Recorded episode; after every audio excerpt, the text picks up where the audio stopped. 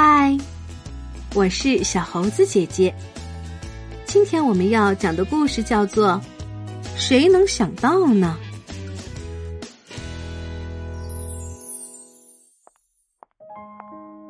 四班的语文老师德克斯女士走进教室，手里举着一张海报，宣布道：“我们要参加这场写作比赛。我们赢了会有什么奖品吗？”拉瑟激动的喊：“那可多了呢！”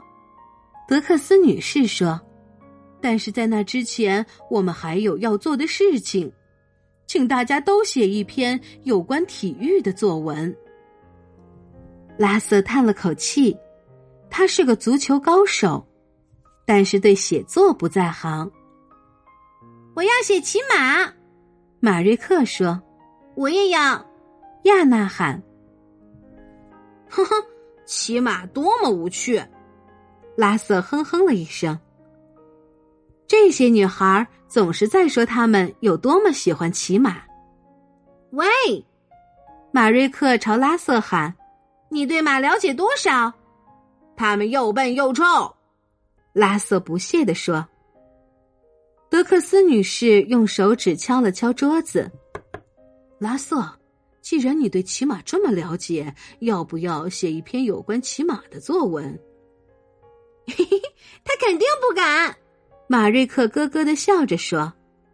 拉瑟的脸红了。有什么了不起的？我写。过了一会儿，拉瑟就后悔了。这简直是个乌龙球。他生气的踢着石子。骑马，老马。这究竟有什么值得写的？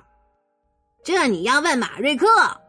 尤纳斯说：“他总是在马场待着，或者自己学骑马。”马特说：“我朋友的妈妈是骑马教练。”还有什么别的办法吗？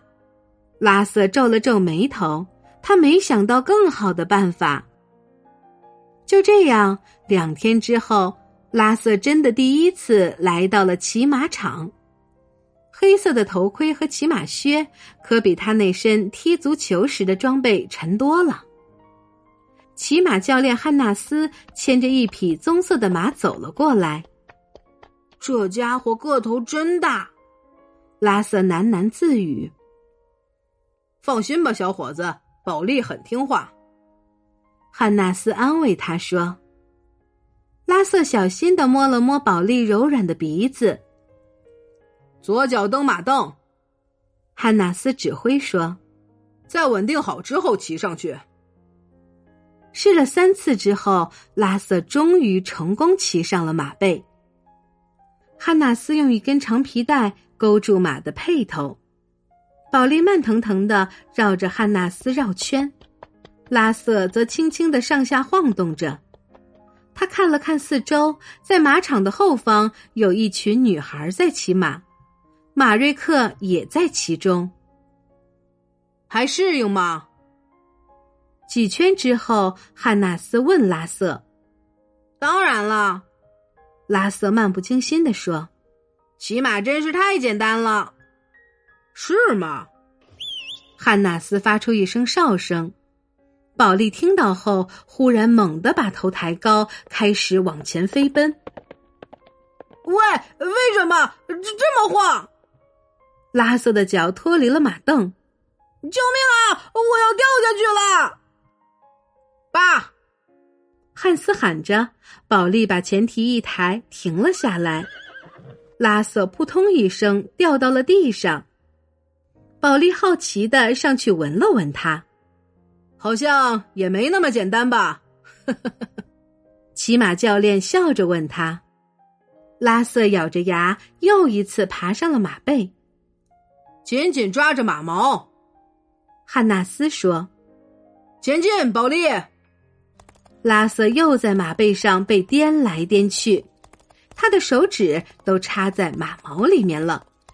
骑马到底哪里有趣呀？现在屁股抬高，然后向下。汉纳斯指导说：“那样的话，我会摔下去的。”拉瑟摇了摇头。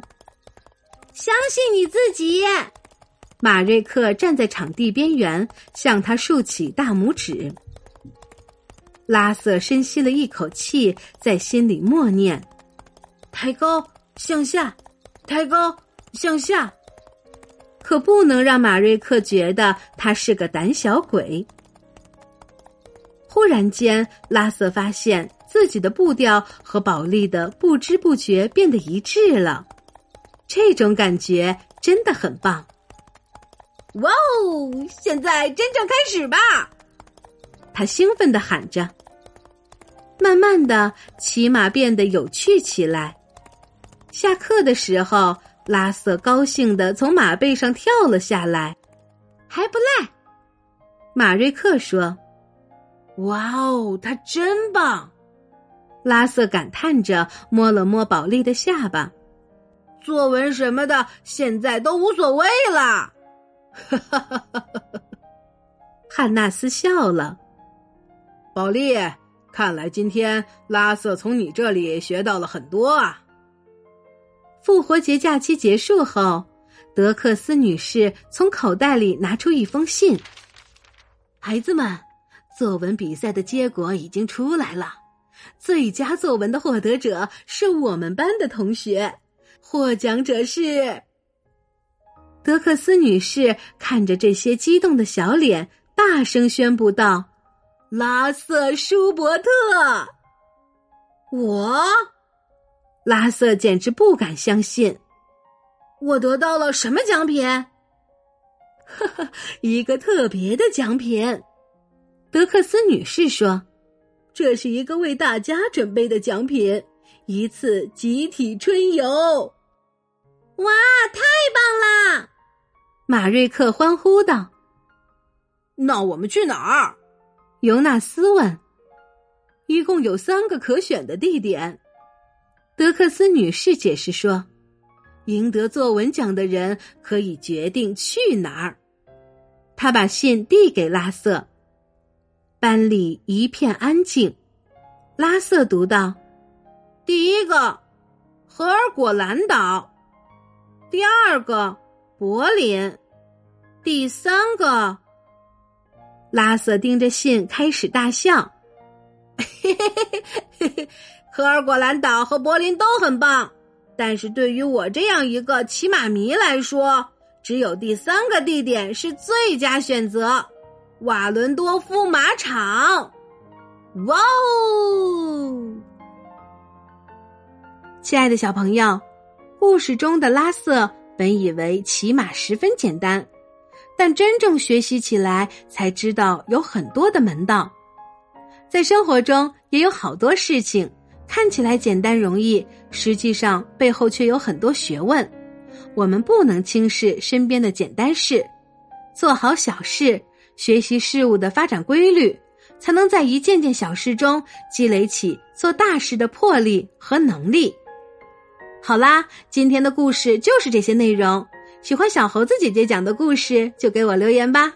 也欢迎你把今天的故事分享给你的好朋友们。关注小猴子讲故事公众号，收听更多精彩内容。我们明天再见。